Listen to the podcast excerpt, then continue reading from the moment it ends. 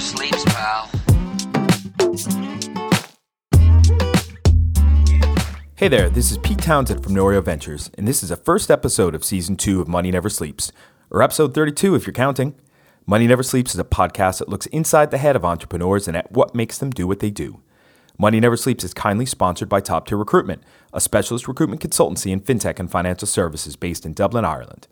In this episode, we talk to Rich Corbett, founder of the Startup.com. Owen and I both met Rich recently in Dublin as he's working on a few new ideas to help the startup community and those that engage with the startup community in Ireland. Given how much time Owen and I spent with startups in 2018, it makes complete sense to start the first episode of 2019 with someone like Rich. Also, Rich is originally from Massachusetts like me and a fan of the New England Patriots, so go Pats! With that, on with the show. Here we go again. Welcome to Money Never Sleeps. We're here in the WeWork Dublin Landings offices in the offices of our sponsor, Top Tier Recruitment. I'm Pete Townsend, And I'm Owen Fitzgerald. and we're here with Rich Corbett, founder of the Startup.com. Welcome to the show, Rich. Thanks for having me, guys. Pleasure to have you here, Rich. So, Rich, we all met last month through a mutual friend. Maybe start by giving us a backstory as to how you ended up here, as it's a unique one. Um, I think we, we've heard it, but it'd be good to share it with our listeners. Sure, sure. So um, I'm a Boston man originally, and uh, met a beautiful Irish girl from Clontarf back in Boston around the turn of the century. And uh, after 15 years in Boston, she persuaded me to come back here for a two-year stint, and here I am, five and a half years later. How, how did she persuade you? What was the what was the thing that did it? Oh, we would come back twice a year, and uh, you know, between the love of the Irish golf courses and an occasional pint, uh, it was a nice pace of life. And having five children, we thought it would be a nice opportunity to uh, get back to her family, and it's a it's a great environment uh, to raise kids. Okay.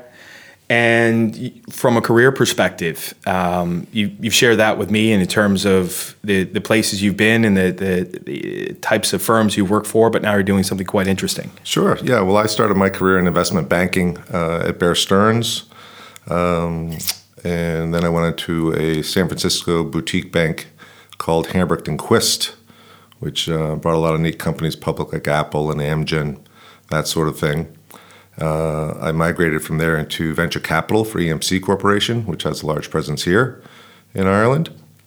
And uh, upon moving here, uh, I've managed and run a IPO centric hedge fund, Palm Street Capital, since 2002. So I uh, would be very active in the U.S. stock market, and the focus of that would be as companies go from private to public to look at those opportunities. And there's an information gap there when a company comes public as an investment bank. If they're part of the deal, cannot comment about that company for 30 days. So our model's always been that if you did the research, we could hopefully uh, come up with evaluations and some metrics before uh, Wall Street published on it, and that would be our advantage. So that's what we've been doing for a long time. And then um, I've always had an interest, uh, you know, th- through that background of, of trying to find good companies early. And I guess over the years, I find myself coming further and further downstream and looking at companies earlier in their life cycle. So uh, I've been involved with uh, quite a few companies in the U.S. from an angel perspective. Um, I was the founder of a company called Yoga.com uh, with my wife when she was doing her MBA, and we were selling yoga mats and yoga blocks and that sort of thing. Uh, I've been involved with a lot of uh, interesting companies from that perspective. And uh, one of the um, arrows I guess I had in my quiver was a company called thestartup.com, Yeah. which uh, we always kind of thought about what would be a good fit for it, what's a good business angle. And about two years ago, I met somebody that was here for the Web Summit. I think that was the last year the Web Summit was here. And he had a great idea. And I said, I really like that. What's the name of the company? He said, it's called Idea Shares. I said, well, geez, it's, it's a nice business model, but I'm not keen on the name. He says, well, do you have a better one? I said, well, it just so happens I own the startup.com. so we did a deal, uh, and we have opened a Dublin office, Yeah. and uh, we've put a nice team together, and uh, we're having a lot of fun and getting a lot of traction. And what does the startup.com look to do? So the startup.com looks to help startup companies um, get to their next best action. And for some people, that might be, hey, don't leave your day job. Keep doing what you're doing. Yeah. For other people, it might be, geez, you need a little more education, a little more knowledge about this before you dive in. Uh, for other people, it would be to help them find funding, uh, which uh, sometimes uh, I'll do personally and put money into companies. Sometimes it's using our network. Um, we're exploring a few other options uh, as well uh, to help in that vein. Um, and we um, feel like we can help companies. Uh, it- you know, there's a very vibrant startup scene here in Ireland, but I think it can get a little bit confusing sometimes. And hopefully, we can give a little bit of clarity to that f- to folks and help them navigate that. And uh, we're finding some nice companies, and we're assembling a nice portfolio of companies uh, in the meantime. So it's about putting a bit of structure, I suppose, around people's ideas and the path that they're going through. Absolutely, absolutely. Um, we've built a software platform called the Ecosystem, which is essentially a dashboard that helps an entrepreneur get about to uh, the things that we feel they should be doing on a daily, weekly, monthly, quarterly basis. Uh, so we kind of keep them to a, a, a rigor to say this is what we think is the next action that needs to be achieved to get to the next milestone. And we kind of track that and we help push them along uh, to keep along that timeline. Okay. Interesting journey, and you mentioned a few minutes ago um, going downstream from IPO, right? And I think that's pretty cool. And and just let, let's look at that for a second. My, my own um, experience in terms of helping startups have, has been just that. It's a natural helpfulness that's there, right? And I went to directly to where my sweet spot is, which is in fintech, primarily in, in capital markets and some other deep tech areas. And you're approaching it from the perspective of all that time with Hambrecht and Quist, right? Where you were on the IPO side, and then with uh, the the IPO focused hedge funds, um, going then deeper, as you said. What was that first trigger to go deeper um, beyond? Okay, here's some companies that are about to go public, but then getting what what was it in, in your head that got you to that point? Well, I was at Hambrecht and Quist, and we brought a company public called E-Trade. Yeah. And it was kind of at that point when I would call a client and say, geez, this is a good company. I think we ought to invest. And I would generate a commission for that. And I would get paid a percentage of that. And E-Trade came out and said, geez, we're going to bring that commission from $300 down to $30. Right. And I said, you know, the little light bulb went off. I said, guy, you're in the wrong business here. Yeah. So I left there and I went into the venture capital world. Yeah. And it was corporate venture. So um, at that time, it was uh, in vogue to have a corporate VC Yeah. sponsor. But we were investing in some great companies, and I was sitting down with companies, uh, Walmart's and Toys R Us and Time Warner said, you know, we want to build a website or we want to get into this thing called broadband. Yeah. And this big empty pipe. And you, you said, you know, it was a little hard to get your head around it back then, but that, now you look at what's going on and, you know, you saw what was going on there. So uh, at that point, I basically said, you know, and I started seeing a lot of opportunities come across. We had a network with all the major venture capital firms in the States. So they started showing me ideas. And I said, geez, this one really has, you know, a tiger by the tail here. So I would start putting a little bit of my own money into these things. And I think that's what led me to kind of say, okay, um, I can help these companies. I can point them in the right direction and get them to that next best action, which, you know, a lot of times would be funding in the States. Um, you know, there's a tremendous amount of money there um, and get access to that. And then when I came here, um, the same thing started happening where, you know, some of my uh, connections uh, both in the States and people that I met here started showing me opportunities. And I was really struck at the valuation difference. You know, uh, the same company here that's raising money at a one, $2 million valuation, you could bring them over to Boston or New York or San Francisco, and you'd be talking five to $10 million valuations. So to me, it's, geez, I can get in good companies, good founders, you know, really sharp folks at, at a deep, deep discount. And what, what do you think is driving that difference in valuation? Lack of funding here or different of mindset than the US? I think it's the mindset, to be honest with you. I mean, um, most of the startups that I would meet in the US or even in their decks would have this kind of grandiose unicorn vision. And, you know, a lot of Irish guys that says, geez, if I could sell that company for 20, 25 million dollars and get that black Range Rover in the house, you know, down in Dalkey or up in Howth and, Yeah. you know, maybe buy a pub. I mean, happy days. Um, so as an investor, if I'm coming in at a one to two million dollar valuation and they get to that 20, 25 million dollar, you know, that's, that's a great return. Um, it's not a unicorn. I mean, Ireland's starting to get there. We're getting the first couple, couple of companies that are getting near that. Uh, I would love to see a couple of companies get to that milestone here by staying here, by perhaps doing their IPO, uh, you know, in Ireland, in London, and kind of keeping it here versus you know the typical model at this point was when you get to scale, it's hey guys, you can keep the dev team here, but we need you to pack up and move over to San Francisco. Yeah. And that's a challenge, I suppose. Like we see with a lot of companies here, it's that trying to expand because it seems like Ireland's a great place for building and testing out your ideas. But you know, to really make a difference internationally, then you need to go to the bigger markets. And I suppose it's different in the US. You can have a company do fantastically well selling in the US. Know, and, and I suppose it's a, it's a challenge. And the companies you're working with, then, or that you've done some kind of personal investment in, how do you help them, or how do you work with them? Well, um, I'll give you an example. We uh, are involved with a company called Seed Golf, which is um, a guy down out of Carlow Institute of Technology, and he has reverse engineered a Titleist Pro V1 golf ball to, to, to some extent.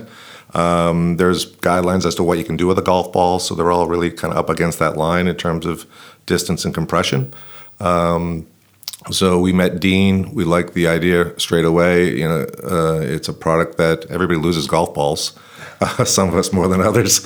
Um, and his uh, business model is that like that of a Dollar Shave Club, which um, I don't know how popular it is Yeah. here, but it's essentially it's the same quality product, but it's half the price. Uh, anybody would going and buy razor blades, and you, you know you finally track down that person with the key, and they let you in there, and then you go to the counter, and you realize what you're paying. So- Yeah, I know. yeah, for our American listeners to buy four Gillette razor blades here, the latest ones, it's 20 euro, It's crazy. which is ridiculous. So uh, Dean is doing the same thing with golf balls. Um, so you a dozen Pro V1s here would be about 50 euros. He sells them online direct to the consumer for 25. So he's had a tremendous amount of success.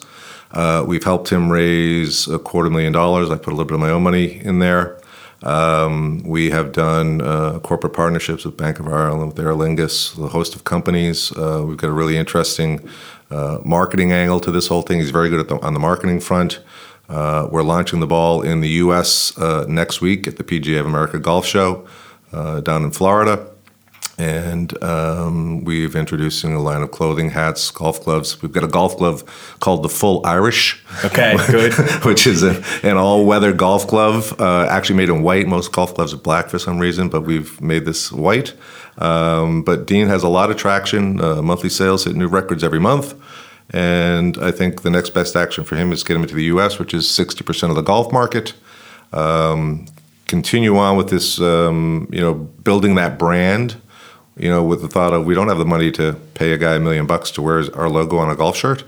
So how do you go about that? And we're using social media. We're using a lot of influencers. Uh, we're getting some golf reviews, and it seems to be working. Okay. How quickly do you kind of get to business model with the startups that you're that you talk to? I mean, I, I meet a lot, and where it's very clear that they're solving a problem we're solving, um, but sometimes it's can you convince enough people to give you a bag of money for the problem you're solving? Do you look at it from kind of a technical perspective in terms of your background in the in in the markets and the types of things you looked at in the past that kind of you've got a real knowledge about, or are you looking at it from the perspective of how you're going to make money? A little bit of both. I mean, obviously, we want to stay in areas that we feel we have uh, a, an understanding of uh, the you know the industry and what's going on there. So we're, you know, we would know a fair bit about software as a service, uh, cryptocurrencies, medical devices. Um, obviously, I've been involved with some e-commerce stuff along the years. Um, so we, you know, but that doesn't mean uh, we won't look outside of those areas. We just did a property tech play uh, here that I'm excited about. I think they got a lot of potential.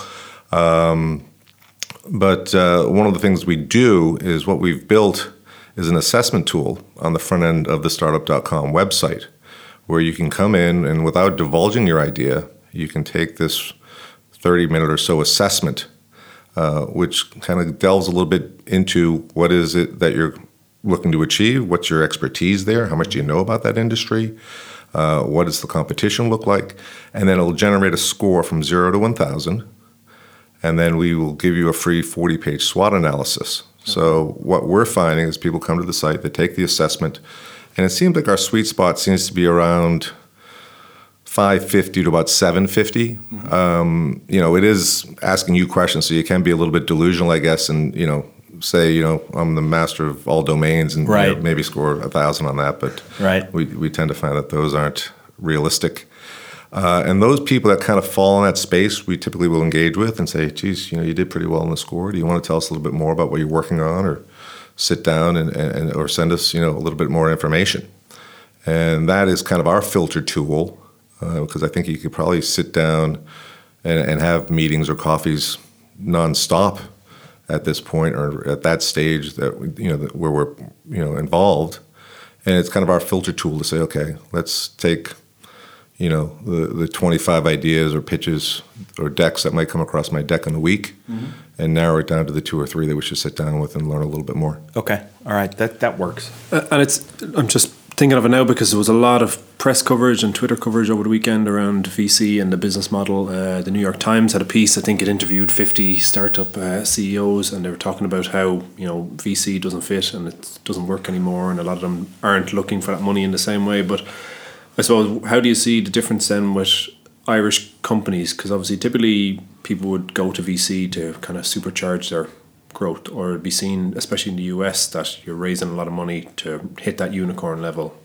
And then, how do you see that fitting then in an Irish point of view in terms of working as a fund or you know, ideas like that where you do multiple investments in Irish companies which may have a lower kind of uh, path of where they're trying to get to or what their focus is. They're only looking to get to the 10, 20 million, which is maybe not the typical kind of VC space. Yeah, I mean, I. Um do a fair bit out in San Francisco with you know kind of the top decile VCs. Um, I'm uh, active uh, here. Uh, I work with Silicon Valley Bank and Clive Lennox, who's the man on the ground here in Dublin, does a great job. Uh, but we're involved with some of these top decile VC funds out there, and the amount of money that they have is absolutely staggering.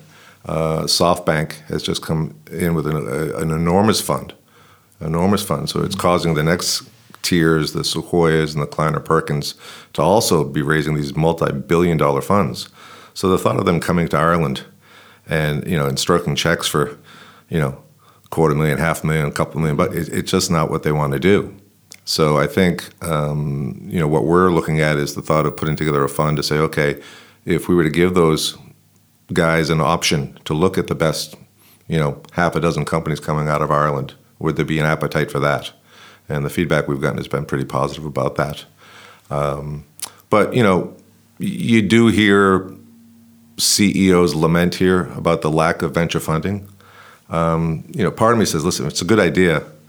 The money will find you. Yeah. You know, so I don't think that's you know an, an excuse or a crutch to use. Um, obviously, there's huge incentives through EI and and the government here uh, with matching monies and their involvement. So there's plenty of opportunities to get access to funding. And the, the other thought is you can run some companies pretty lean and mean. Mm-hmm. You know, you, you know you don't need a mahogany desk and you know um, ergodynamic chairs. You know, sometimes I find the best companies that I get involved with usually have the worst offices and the worst chairs. Yeah, yeah, yeah. but they're sitting down and they're getting the work done. So you know, our model is get the work done. You know, we kind of keep you to a methodology. And you know, if we say we'd like this by Friday and we like this by next Friday, and those things don't get delivered, you know, and it starts to become repetitive, then we kind of just, you know, you know, cut bait and say, okay, we're going to move on to, you know, other things because obviously our time is valuable. And that's pre-investment, obviously. pre-investment. Post-investment's a little, little. It's good. Might be a little it's a little harsh. bit hard to, to, to, cut and run, right? um, did you ever think about doing something different than what you're doing right now? I mean, you're you, you got a lot of things going on, but I can see it all fitting together neatly into Rich, right? Um, and and what you like to do. Is is there ever a, another part of you that says, "Well, I should be doing something different, um, more focused, perhaps," or? Um, you know, at this point, um, I, I, like the direction it's gone. It seems to have all worked out. My brother and I sometimes sit back and uh, have a laugh about it. Um, you know, things weren't you know the easiest growing up, and uh, um, I was kind of under the belief coming out of school that I needed to go somewhere I could make money. Yeah, and I was pretty focused on that for better or for worse. And I started right out of college making five dollars an hour as a cold caller. I was given two telephones, two stacks of lead cards, and I made a thousand phone calls a day. There you go. And um, I stuffed a thousand envelopes a day. Yeah. Well, yeah, for about the same.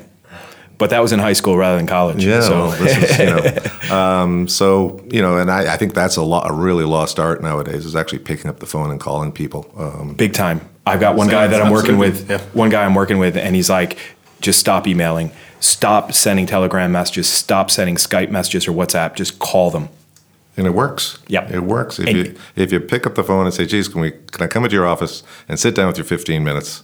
versus you know, "Hey, can I send you another text or can I send you another email?" Because you know, I'd, I'd, rather take a look at you and uh, have, have a conversation. Have you noticed that context being different in Ireland versus in the U.S.? Because where was I? Um, well, it was just the other day, just on Friday. Um, uh, one of the lawyers I'm working with needed to see me. I happened to be at Dogpatch Labs. Their office was just across the river. I popped over in 15 minutes, and that was great. And the more and more you do here, the more that that happens, you get that FaceTime with people.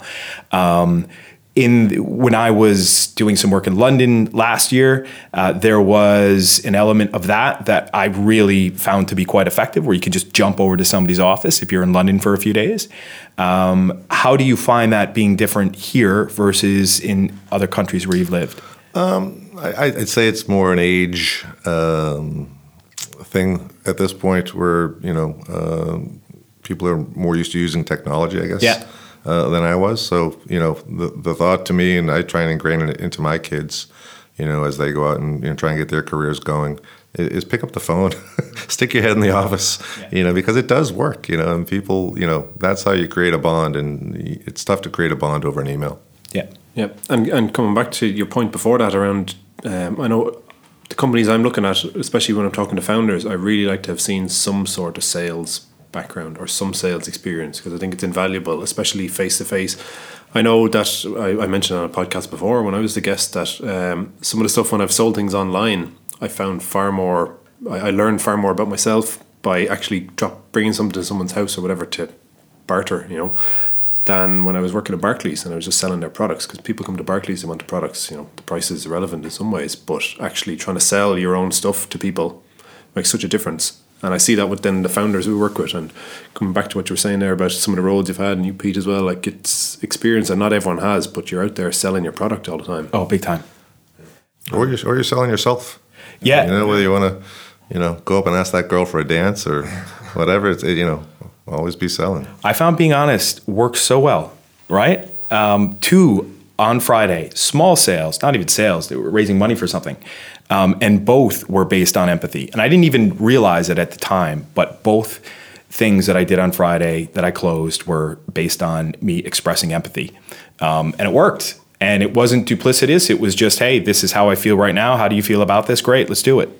Right. Um, and based then on the volume of stuff you've been looking at, I suppose, is there anything, any other sort of traits that you would see from your experience working with startups that you know maybe are, are more valuable to founders than others? Um, you know, I just we just invested in a company uh, that I met with, um, and I think it was on the second meeting, um, and I expressed uh, a possible pivot to the business. I said, "Have you thought about this? It seems to work, and, and it's fascinating to me. It's a it's an app that I would use an often, you know, a, a lot um, myself personally." They walked out of the meeting on Friday they called me on Monday morning and said, Look what we built over the weekend. And just the speed at which they gave me a wireframe of, of taking what I gave them as a concept and saying, Look what we've done, really was what put me over the edge to say, You know, I'll put money with these kind of guys because these guys are, you know, are hustling. Yep. And, you know, a lot of people will get stuck to their business idea and say, Geez, I've got this great solution. Uh, and the ability to kind of look at that and say, well, it might be good, but this could be great. So have we thought about this? Or would you look at this? And those people that are you know flexible like that and, and can adapt a little bit, uh, because obviously there's a lot of startups chasing a lot of ideas. You know, I mean, you, you know, I mean, the number of ideas I've got of, you know, hey, we're going to get a, a company to deliver beer to my dorm room. Yeah. You know, I've, I've seen that one. You know, almost, almost on a you weekly should see who we have coming up next. Nothing against getting that, but I mean, you know, there needs to be a little bit more. You know, finding the opportunity. Even you know, I've got some startups come in and they have this broad path of what they can do. You know, and I said, listen, why don't we zero in on one aspect of that, mm. get that right, get a couple of customers on fold, and and then we can think about you know expanding this over time. Yeah, what we had Helen Fullen on from the NDRC uh, a few episodes ago, and her thing is to as quickly as possible get to go, no go, or pivot, right? And whatever solution that that founder has, and whatever they're trying to work on from a business model perspective, just as quickly as you can, make sure that it's worth doing and it's worth getting. And the same when Chris Adelsbach from Techstars was here, he talked about actually, you know, companies or start founders being willing to listen to the feedback because often you get companies coming in and they've, you know, done this before in a corporate setting or they think they're great and they have these board of advisors and they think they have all the answers and they won't listen then to the feedback. Whereas that example you just gave there, there's guys who took your feedback on board and instantly kind of did something with it. And they got the money. Yeah. what do you think in terms of for you to be successful at doing this, Rich? Um, what are some of the personality traits of yours that you can kind of think about to say, yes, this is why it's worked?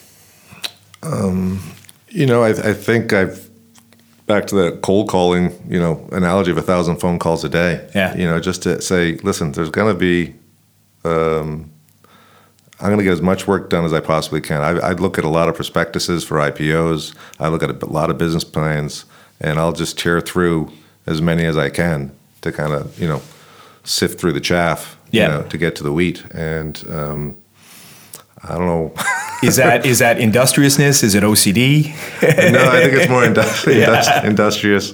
This, um, you know, uh, I'm pretty good at multitasking and kind of looking at a few things. And then, the, you know, the, the whole key to the whole thing is you got to surround yourself with people smarter than you are and put a good team in place. And I've, I've got Finn Murphy running the startup.com for me, uh, Dylan O'Reilly. Um, I've, I, you know, we've got a really sharp group of guys that uh, are doing a great job. And, um, you know, they're a pleasure to work with. So, yeah, I'm excited about where we're going. And I think Ireland is just such a great little micro environment uh, to start a company. You know, all the Fortune 500 companies are here.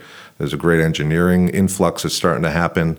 Um, you know, there's the government subsidies. So, you know, get it right here, get it working here. Then you can go across ponds either way. You know, again, find that first key customer, listen to what they want, listen to what changes, you know, they're recommending to you, and just go for it. Yeah. Great. Well, look, I mean, I know we, we, we've all talked before and we could continue talking for hours on end, no doubt. Uh, we like to wrap up with a final question, which is what would people not expect to know about you? um, I don't know. Well, I was a basketball player in college, so um, that was my game. And then I fully immersed myself in the Irish culture, and I am now a member of the Benader men's hurling team. Oh, really? So I am out there with the hurl, All right. giving it a go. I think I'm becoming a GAA coach for my sins. My kids are involved in Stars of Erin and uh, in Glencullen, so I'm going for it. I, I won't be out there with a hurl though. That's what we like to see. We suck you in, you see. Absolutely. That's it. Here I am, year five of my two-year plan. Good man. All right. But listen, thanks very much, Rich, for being on the show. Thanks, Great Rich. talking to you. Thanks for having me, guys. A pleasure. Great. Money never sleeps. So that wraps things up for this episode, but don't go just yet. We'd like to thank Rich for opening up his mind for the 32nd episode of Money Never Sleeps, a podcast brought to you by Norio Ventures and Owen Fitzgerald and sponsored by Top Tier Recruitment. You can find out more about Rich by checking out thestartup.com. It's a great URL, isn't it? If you like what you heard today, please subscribe to Money Never Sleeps on iTunes and leave us a review. Each one helps. Or you can subscribe via our podcast website to other media channels like Spotify and Stitcher. So just go to the subscribe page on www.moneyneversleeps.ie and follow the links. If there's someone you'd like to see featured on an upcoming episode of Money Never Sleeps, drop us a line on info at moneyneversleeps.ie or get in touch on Twitter at Pete Townsend NV or at Owen Fitzgerald 9. Check out the show notes on moneyneversleeps.ie for more detail as well. Besides producing this podcast, Norio Ventures partners with fintech founders and established players in financial services to build new ventures and blaze new trails. and we do our best work when we're helping established players and startups simultaneously. Check us out on norioventures.com to learn more and get in touch. In short, we find economic reasons to be helpful. Finally, we'd like to thank Conan Brophy from Create Sound for recording and editing this podcast. Till next time, thanks for listening. See ya!